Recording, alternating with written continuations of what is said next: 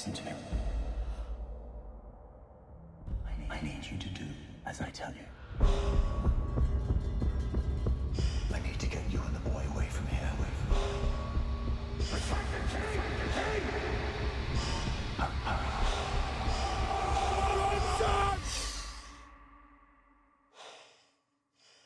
Did you see everything you needed to see? I saw enough. Are you right? Are you right? Said Fred. Ready? I'm ready. That's good. That's good. You're ready. All right. And we're gonna start in three, two. All right. Hey, everybody. Good morning, or good evening, or good afternoon, whatever time you're listening to this podcast.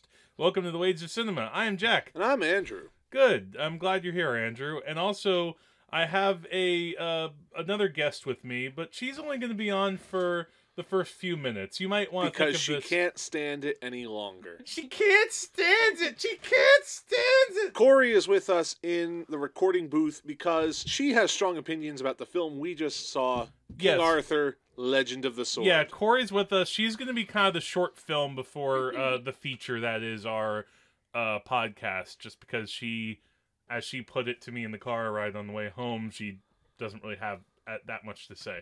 So, Korey, why don't you speak to the nice listeners here? Hello, everyone. Hi, When- Korey. Hi, Korey. How are you, wife? How's it going? I am well, husband. Now, when I went to see this movie, Jack told me I had to come onto the podcast if I was going to see it with you guys, and I am. A, I it was it was kind of a, it was kind of my uh it was my selling point because Korey was a little bit on the fence. She kind of wanted to come, and I told her, okay, if you come, you gotta come on with me and Andrew.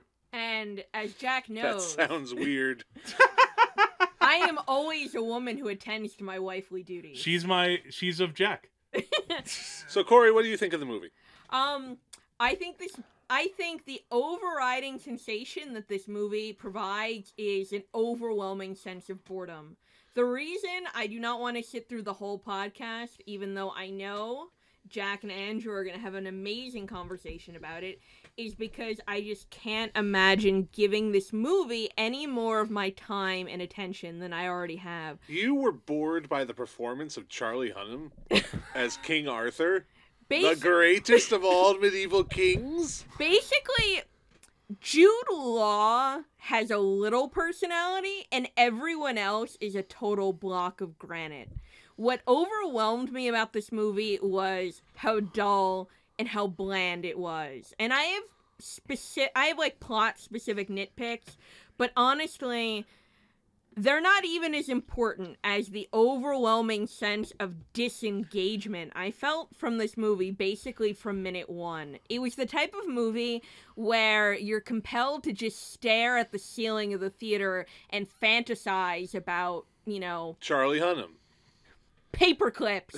yeah, let me ask you this: If you still had your dissertation to do, would you have started to fantasize about your like dissertation? yes, it's the type of movie that you fantasize about doing That's work. an oddly specific question. well, no, Jack. I remember in the past we saw like one or two movies while Korey was working on her dissertation, and the movies were so boring she ended up thinking about her dissertation. Wow. Yeah, so I really wish this movie had had, I don't know, some personality, some oomph, some.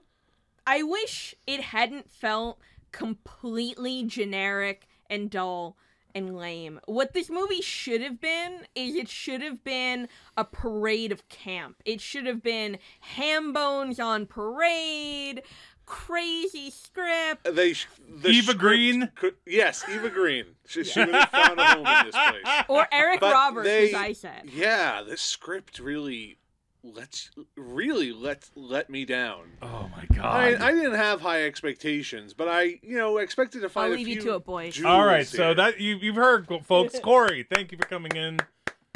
thanks, Korey. That's the sound right, of me clapping. goodbye. Okay, goodbye. Um, The script this was not. really dull. Yes, And I is. mean that in terms of dialogue. The Okay. people just talking to each other in ways that are just so boring. It's exposition central. This It's- movie It's is not even exposition. It's like people having a conversation.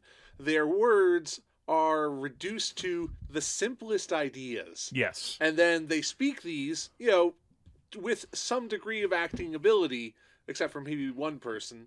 But Huh, it's okay. gets oh man, it gets so it gets so dull at points that I began to wonder, you know, what could Oh I no! be Oh thinking no! about? Korey's back. What it's could the I be revenge of thinking about Korey. during this this? It's this the mage, right? The mage Yes, is the it's- bad. Oh my god! She was so terrible. Oh my god! No. Uh, I told Jack.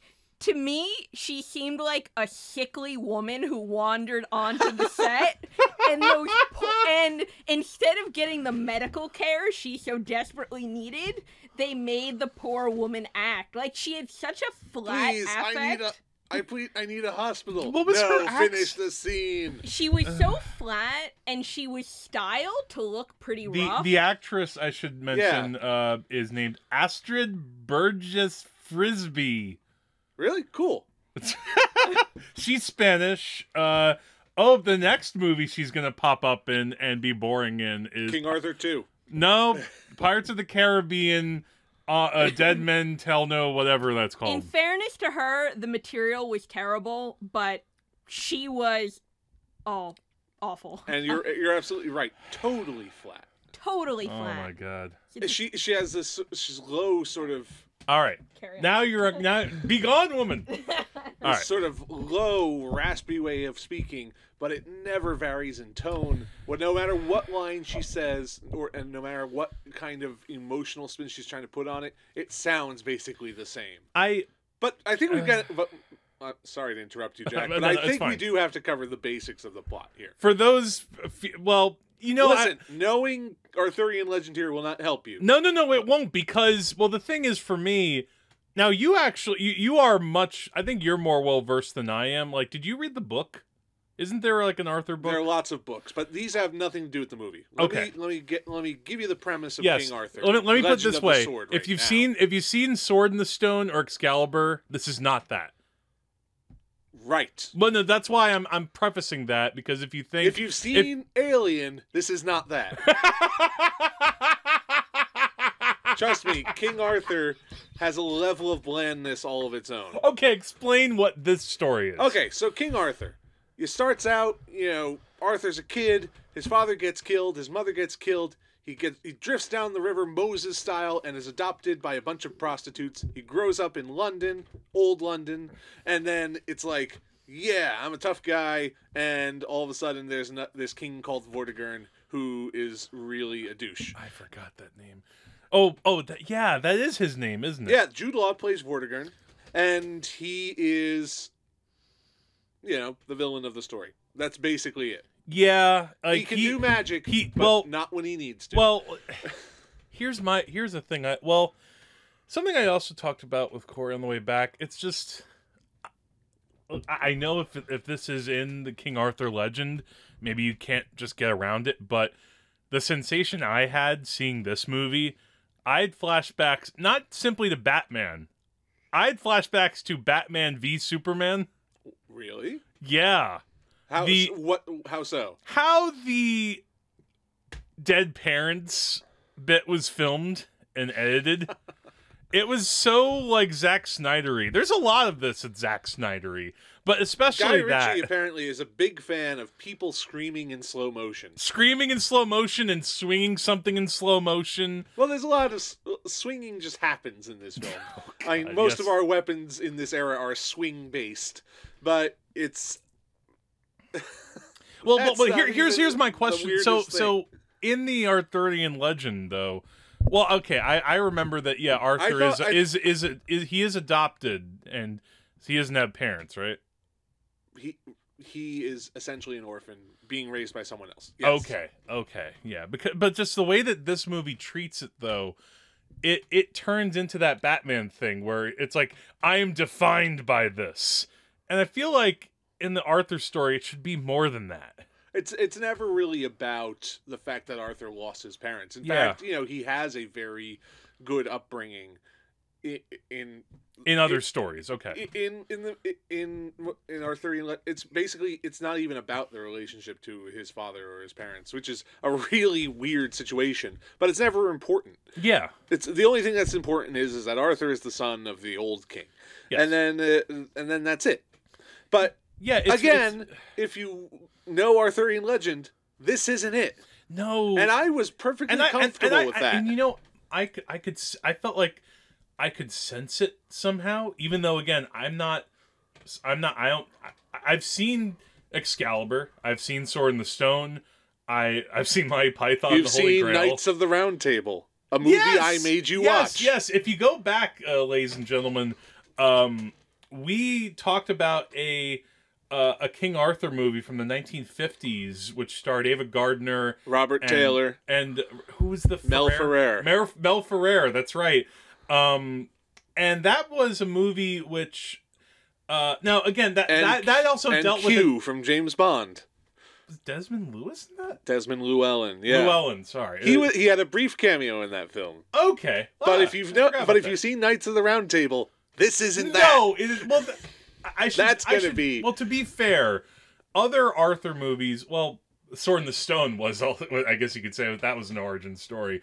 Uh, but other Arthur stories, they focus on that origin. You know, you can't have the story without the Sword in the Stone, and that's in this movie.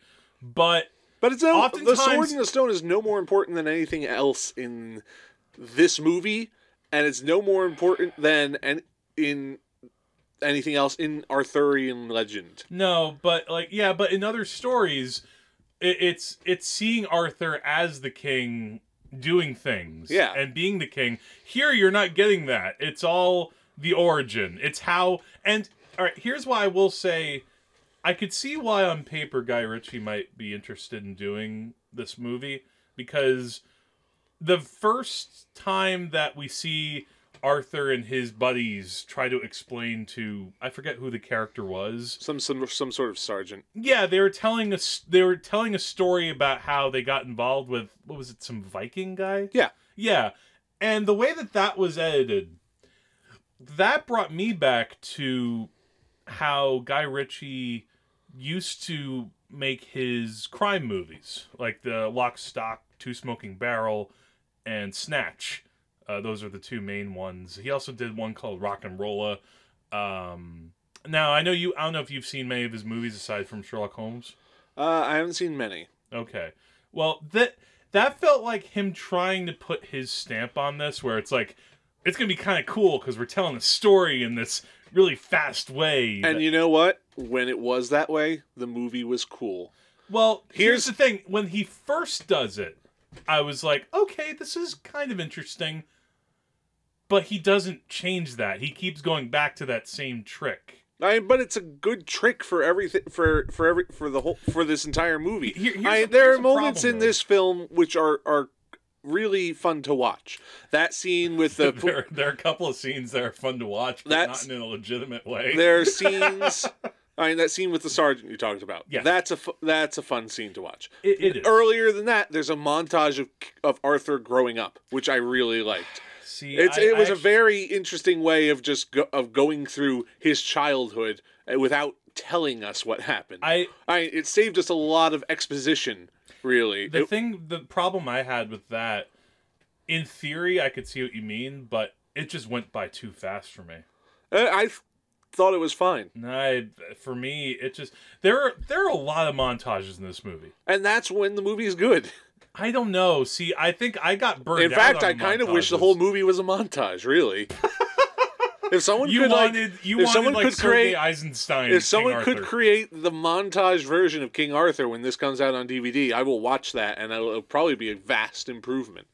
Hmm. But then there's the other montage later on where he goes to the black uh, the Blacklands, the Darklands Darklands. You know, the same difference he goes Nah. there, and it's this thing that doesn't really have much to do with the rest of the film. well isn't But- it kind of part of his training or some yeah, but it, it it doesn't.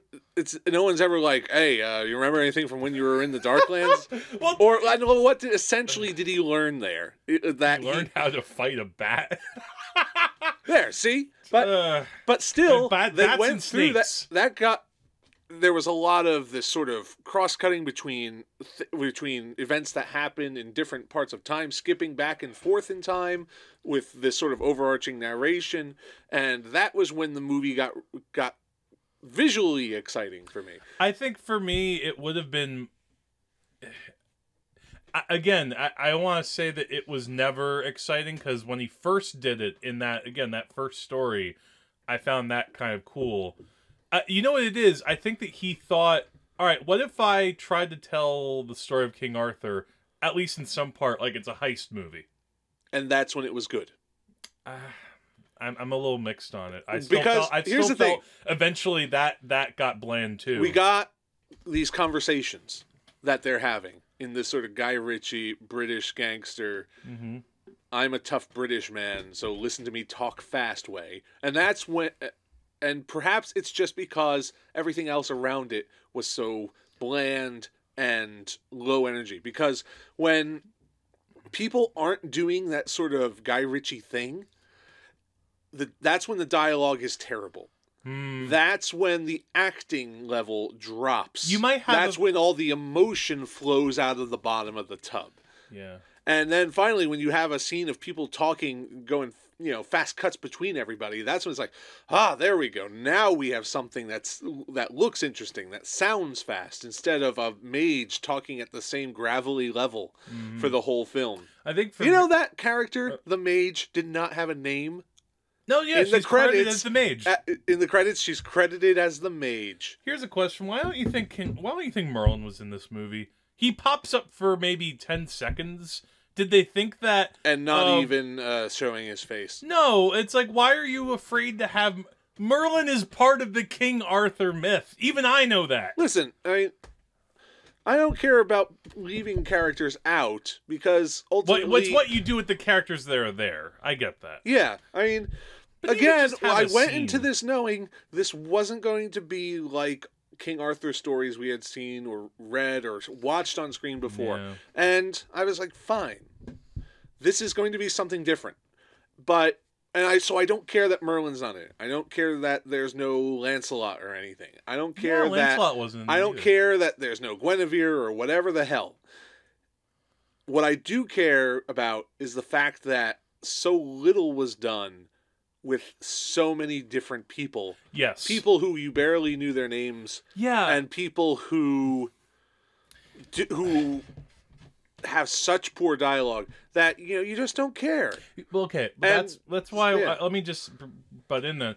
That's why I think that, at, not at first, but after a while, even in the montages, which again, my, my beef with that was, okay, it's kind of cool that you're doing it with the style. Like midway through the movie, there's also they have one of those sequences where the characters explain to each other how they're gonna go through the city. I think to try to get to a ta- get get to the tower. Was that their plan at first, or to do things?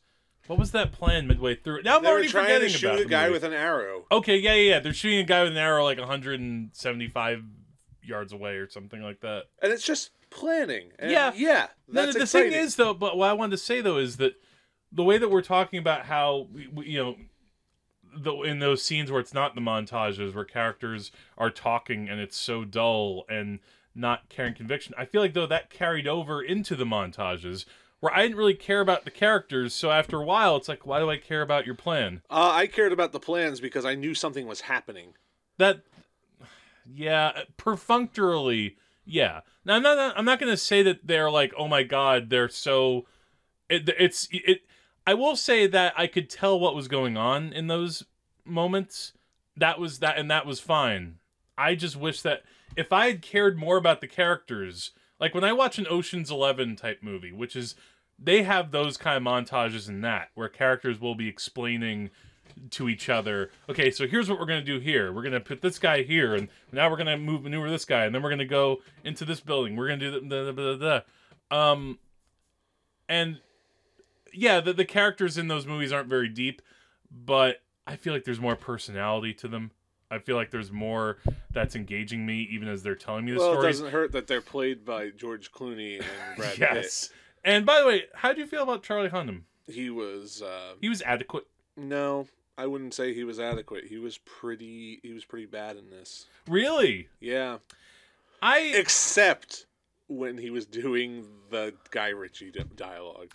Mm, Then he sort of comes alive. yeah. Because if and maybe this was a problem of the script. I mean, we've already established some scenes are better than others. Yes. Some scenes have more energy. Yeah, than I'm not gonna But say I when he had all that movie, but- energy, he was okay. Mm. The rest of the time, he was just as flat as everybody else around him. Yeah. Um it, it's just yeah, we're we're not given much to care about anything. And Jude Law, as Korey said, he tries to maybe breathe a little bit of life into it, but Yeah. honestly, uh, I am. I wish it had been somebody who had been going over the top. She might have mentioned. I don't know if she mentioned on there or not. Eric Roberts. I'm not. I'm I not, could have done. I could have dealt with like Nicolas Cage. Nah, or I'm not. in A, this movie. I'm not a big fan of actors chewing the scenery just because they're going to go into a kamikaze death spiral. I, I I- could have used that in this movie though. That could have helped me when I was. Oh, sure, it would have been like- good for a laugh, but you know, Yeah. Um. that's. I, I, I'm not. I'm not so. Uh, I'm not so keen on that. Yeah. It, but when I talk about that, the after a certain point the montages didn't engage me, it was because it felt like an over reliance on them for me. In, in terms of writing, that's also a flaw with the movie. Yeah, the dialogue when the characters are just sitting around talking is is pretty bland, but after even certain point, like near the end, I was just like, get on with it. Just I know what's gonna happen. Just get on with it. No, you didn't know it was going to happen because something caught you by surprise at the end. No, yeah. Yeah, I I was laughing hysterically in my seat. Now's a good time to go over into spoilers because I think, Uh, can we sp- do you spoil Yes. a movie like this? People- of course, any movie can be spoiled. All right. So, just for those of you who are going to finish up here and hmm. don't want to hear the spoilers for King Arthur: Legend of the Yeah. Sword, this movie is something you can skip and feel nothing about. don't don't pay full price to see us in the movie. Don't pay ma- matinee to see us in a movie. Don't even rent it. If you have literally zero things to do, if you have less than zero things, if maybe you're looking one things to do. if you're looking to procrastinate, I wouldn't even say like I guess you could maybe watch this movie on HBO or something, but even then you know, you might have better productivity cleaning your house Okay. than watching this. I don't know, like maybe tune in for a minute to see one of the bits of of planning montage that the characters do, but aside from that, no. This this is just uh this is probably the biggest disappointment I've had with Guy Ritchie. Although I should mention that uh, I have not seen his remake of Swept Away, which I've seen video reviews of. So I've seen some clips, and after and I talked about the original Swept Away on the podcast last year. I have no desire to see that movie. Okay.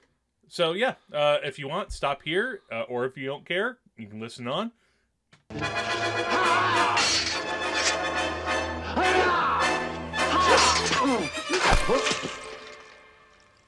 Now stand aside, worthy adversary. Tis but a scratch. A scratch? Your arm's off. No, it isn't. Well, what's that then? I've heard worse. You liar! Come on, you pansy.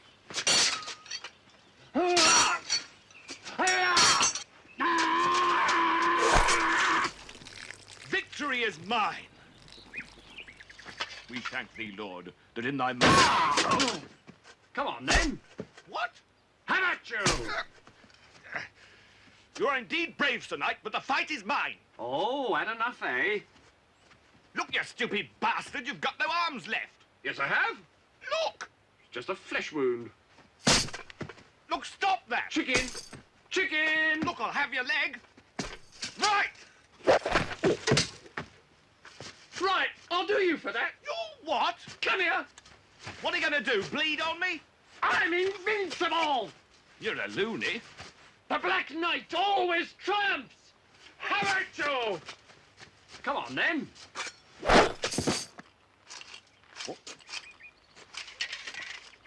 All right. We'll call it a draw. Come, Patsy. Oh, oh, I see. Running away, eh? You yellow bastard! Come back here and take what's coming to you! I'll bite your legs off. Okay. All right. Um. There is an interesting idea in this film. Uh. The Dark Lands. Yeah.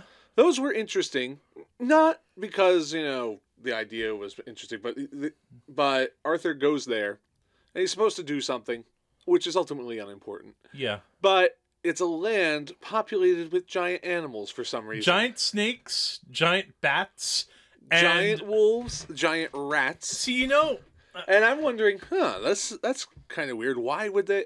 Why did they make that choice? Why did they decide to do that? And that montage again, exciting. It doesn't have much to do with the plot, but then they come up with this interesting concept of this sort of other mirror land with giant animals in it, and then they don't do anything with it. no wasted. It's kind of wasted. Yeah, you know, That's the one bit of wasted potential in this film. I not that I expected it to play some major role, but it played the tiniest role. I should say, by the way, this isn't exactly a spoiler because this is actually. I I was trying to hold out a tiny bit of hope for this movie after the opening, and then it quickly got dashed away once characters started talking. But and I actually and I actually well, I thought of you though because the opening action scene of this movie involves war elephants, Yeah, and you know you don't, usually don't see that, and these are giant war elephants. yeah, And but then we never see them again. And I know, yeah, this is supposed to take place in the kind of early story when Arthur's a little kid. But no, who cares? yeah, the CGI, I have to wonder if maybe like they, they go through this montage of showing the Darklands and Arthur going really too like for me again, this is just for me. It was way too quick. But I don't know if maybe they did that intentionally because maybe they thought the CGI isn't very good. Um uh, but then this leads me to uh yeah, this movie has a lot of things to do with snakes. Yes, Uh, snakes pop up in it very often, Snakes on Arthur Plane. We could call this movie. and then a snake at the end comes into the castle and Well- destroys everything. well, I, the, what see, was the thing the is, deal though, this with that scene? Oh my god. It it was like a goofy version of if anybody out there is fans of Buffy the Vampire Slayer, the last episode of season 3, the the mayor turned into a giant snake and at least there it was kind of funny cuz he talked. Uh, I almost expected the snake to start talking, which would have made the scene even more awesome. I would almost tell you very- guys to check out that scene alone. And it, it made me laugh because preceding that scene, the all right, so the mage is trying to get Arthur, you know, one last big push to get him, you know, you now need to go into like I'm king mode type of thing, you know, because he's been really hesitant throughout the movie. I don't know if I can Way too hesitant. Oh because God! Here's the, here's the oh thing. my God! Oh, Arthur- so boring. Throughout So boring. throughout the film, Arthur is continually resisting efforts to fight against King Vortigern, and it's like, okay, this guy is has oppressive police who regularly who regularly mess with you.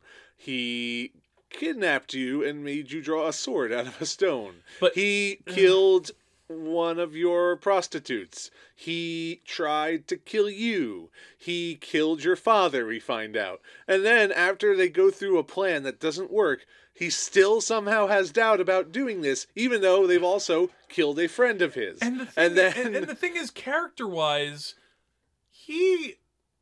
uh, all right, so talking about the like the kind of bad writing of this movie, not just dull but bad writing. He, you know, Arthur, he goes through this whole life growing up in this uh, brothel. We learn he becomes really tough.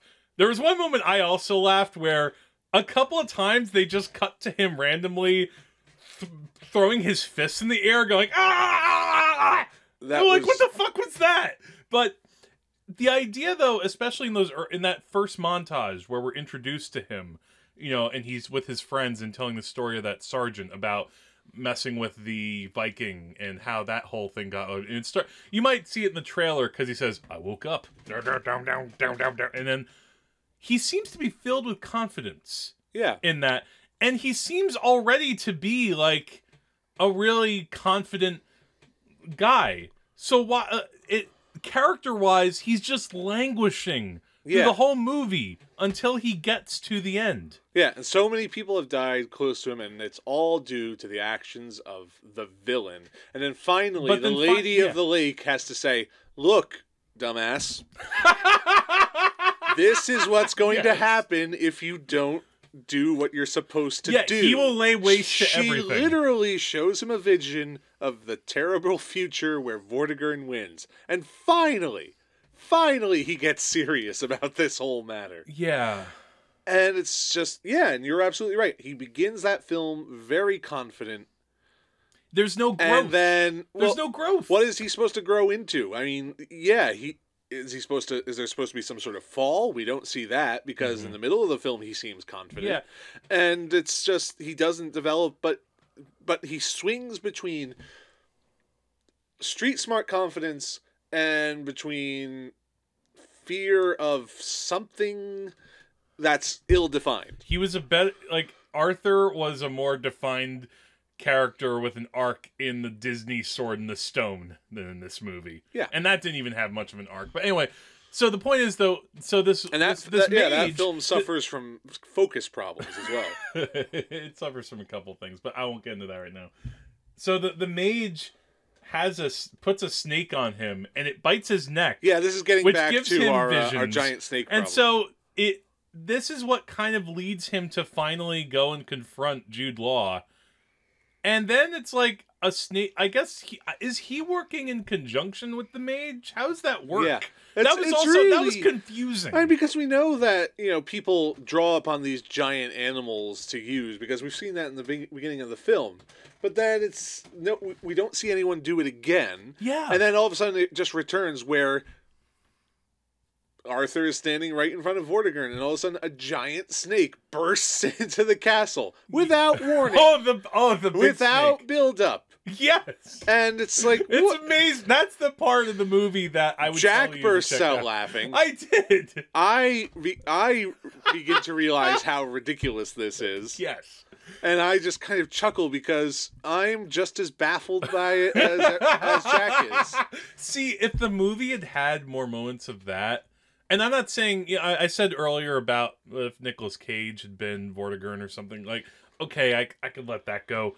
But if it had more moments like that, at least you could have had like a really kind of a fun, bad sci-fi channel movie instead of like the kind of forgettable, dull eh, that this movie is. Well, neither neither alter, neither uh, neither options are, are appealing to me very No, much. but at least though, like I could see that this that this movie could be fun hanging out with you and a couple of friends. if I was able to talk commenting more, I would have had a much better time. Yeah. I think that you would have had a much better time. There were a couple of times where I think we just looked at each other too. Like we kind of just glanced Yeah. at each other like, really? I think there was another mo- mostly when people yelled in slow motion. Oh god, yeah. Yeah, there was one moment That I remember never, we did that. will never not be a thing anymore. 300 started us off that way. People yelling in slow motion is going to be with us for the rest of our lives. And the funny thing is, Guy Ritchie, I know, can do slow motion in interesting ways. yeah, he did it in Sherlock Holmes, Yeah, which is not well, a, which is not one of his best movies, but still he made really great use of slow motion in that. It was actually part of the character. Like that. That Yeah. made sense. Like because Sherlock Holmes is explaining how he he figures things out in a boxing match, and by having the slow motion, you can actually be there You can in his headspace. You can follow his thought process. Whereas here, the slow motion is just crap. It's just the kind of slow motion It's mo- garbage that has been shoveled on us for years. it's it's it, it's at its mo- it's at its most prominent when uh, when Arthur grabs his sword with both hands and goes Super Saiyan, and just mows down about twenty people at a clip. Yeah. And you know, what are we supposed to do with that? I'm not excited by it. I'm not like I'm not Oh, you- invested in the action. yeah, you have God mode. That makes things much less interesting than they were when we began. Especially in that climax where I, I mean the final climax where he's finally as if in a video Fighting game battling yeah vi- fighting He's fighting. Fi- he's fighting the final boss. Well, not just that he's well, that we should explain that uh the way that Vortigern appears, I don't, it's there's some kind of black magic crap that he he goes down into a cavern and there's and like he is it- summons some like sea witches with tentacles. yeah, that's that's another thing that was confusing. Like the more I think about this movie, there are things that are just don't make sense. But so, but the point is, he he he's the one that kills Arthur's parents, Yeah. and he but he kills them in what I call Ghost Rider mode. He has like a giant skull. That's why I think I He's saw on Nicolas fire Cage. and smoking. Yeah, that's why. I th- yeah, and that's how he appears at the end to uh to Charlie Hunnam, and uh you even have that moment where I just this is where I felt like the just insulted. Where e- even then Charlie Hunnam is still not.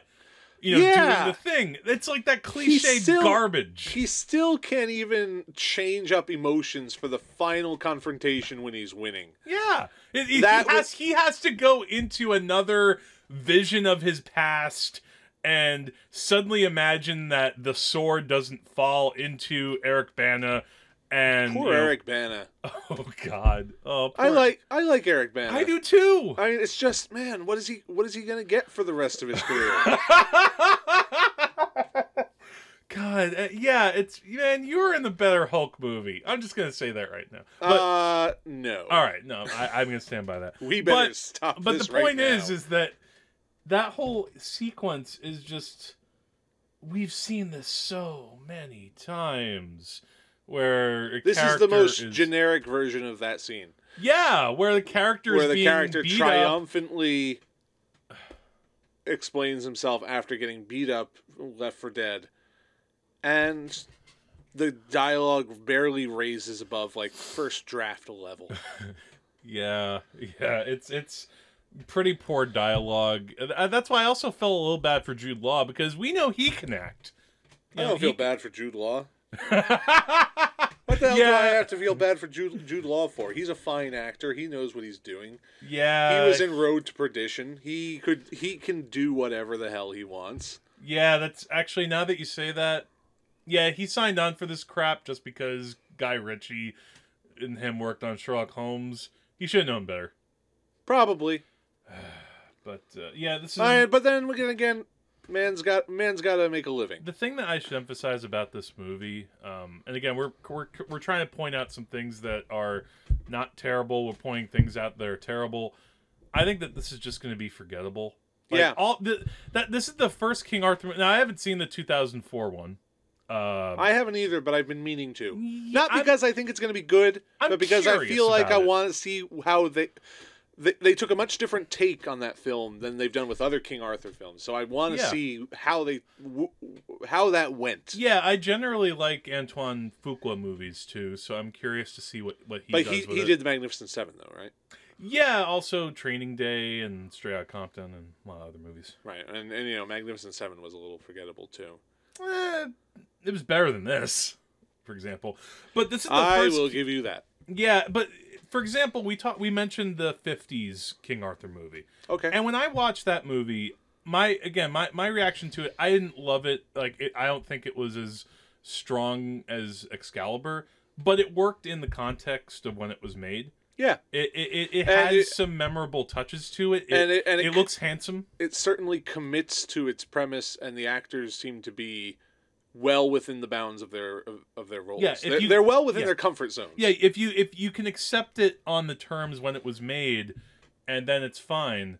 Like that, I think is is has held up better than this is ever going to hold up. it's it, Knights of the Round Table holds up better now than King Arthur holds up. That In the minutes after we saw it, yes, King Arthur has sle- has steadily gone downhill ever since we watched it just about an hour ago. Yeah, uh, and it's funny when when I saw. I don't know if this was in the trailer that we, because we talked also about this trailer uh, when uh, Comic Con happened last year. This is one of the trailers that we riffed, Yeah. and um, I at the time I think we just were aghast at the fact that they tried to put in the trailer like what was it? He's King Arthur in the streets. Raised on from raised on the streets. Yeah, we, we were both like, "What?" Now, to be fair, there are streets in this movie. Yeah. and the street parts of this film were the most interesting parts. Yeah, interesting. So you know, if it had been King Arthur from the streets, it would have been a better film. if this had been closer to like a John Peters version, uh, where he once told Kevin Smith that he gets Superman, and the reason is because we're both from the streets. I just love that story so much. But um, the point I'm making is that um, that yeah, this movie's forgettable, and it that what that's movie is forgettable? this one, King Arthur, not not the, whatever the Superman was. Sorry, I forgot it. No. I'm, I'm losing my train of thought here talking about I this. think we've said enough. Yeah. Um. That's what the that's what the screenwriter should have said. No, no, I no, no, oh, no, no. Oh. I remember what I was going to say now. Um, the second trailer I saw for this, this was more recent. I don't know if you'd seen this one. I don't think the first one used this song. Whoever cut the trailer put Led Zeppelin's "Baby I'm Gonna Leave You" Hmm. in it, and it, it made it kind of exciting. And even though that song is a little bit overplayed, uh, if this movie had fully gone maybe in that direction, if this had just been like Suicide Squad meets King Arthur, at least it would have been a train wreck in an interesting way. There there are lots of ways you could have taken this that would have been much more interesting, but you know that the, the, they're gone now. I mean, I, I'd be what can we do? Yeah, so as we as we mentioned as I mentioned I- earlier, I, I would recommend say, this movie. I'm going to say one more thing. Oh please. I liked the music in this. I don't think it's great movie music. I think if I bought the Hmm. soundtrack and was like, "Huh, this sounds good," I would listen to it when I was, you know, working or whatever. On our way home, Korey had one nice thing to say, which is that she liked the song Yeah. that came near the end of the film that was leading up to the climax. And I agree objectively that song is kind of cool, but that was also paired with a montage and by that point I was just this movie is over 2 hours long and it feels it. Yeah, the the music is objectively good. I don't think they I don't think it fits very well with the film. No, no it doesn't. Uh So, so backhanded compliment? yes. Yeah. Uh I, I I am finished. I think I've said everything I need to say. I'm finished, as Daniel Plainview would say. Uh, if you've seen this movie and have any thoughts, you can send them to us. The Wages of Cinema. It's it's hard to believe that this movie would provoke thought. But if you have any thoughts about the film that you'd like to share, If you have any brain Please- farts, uh, shoot them our way. That's Please- that, that's a thought. Yes. In a version. uh, please send them to us via the usual channels. Yes, which are Facebook and Twitter and even Tumblr. Um, we uh, we actually got some feedback recently from a listener, uh, uh, Pedro. Uh, I'm- don't have your last name in front of me. I'm sorry, Pedro, you know who you are. We know who you are. Yes, you, you this left is us just very between you and us. you left us very nice comments on Facebook, and uh, we thank you for that. He's our uh, Chilean fan. All right. Yeah, Thanks. You and Chile are within our hearts. you're you rock Chile. Chile. My mistake. You're you're chill. We we keep chill in Chile. Good enough. All right, that's right. Um, and uh, when we come back next time, we are also we are going to return to another franchise. Maybe. I'm not sure.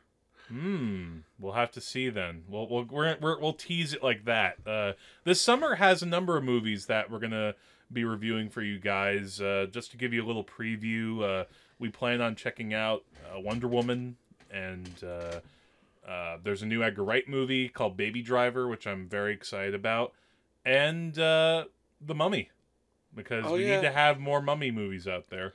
Um, We're gonna milk this mummy for all it's worth. Exactly. So this summer, uh, keep it tuned in to Wages of Cinema, where we'll try to see some new movies and let you know whether they're good or not. That's basically what we do. All right. So on behalf of the Wages of Cinema, I'm Andrew, I'm Jack. and the Wages of Cinema is death. Good night. Try not to get attacked by a mage. Don't worry. You'll soon understand what all the fuss is about. Are you scared? I think I can manage. You should be scared. Whatever it takes to hunt him down. If I go down, you follow him. If he goes down, you follow me. You want him to think big? Give him something big to think about.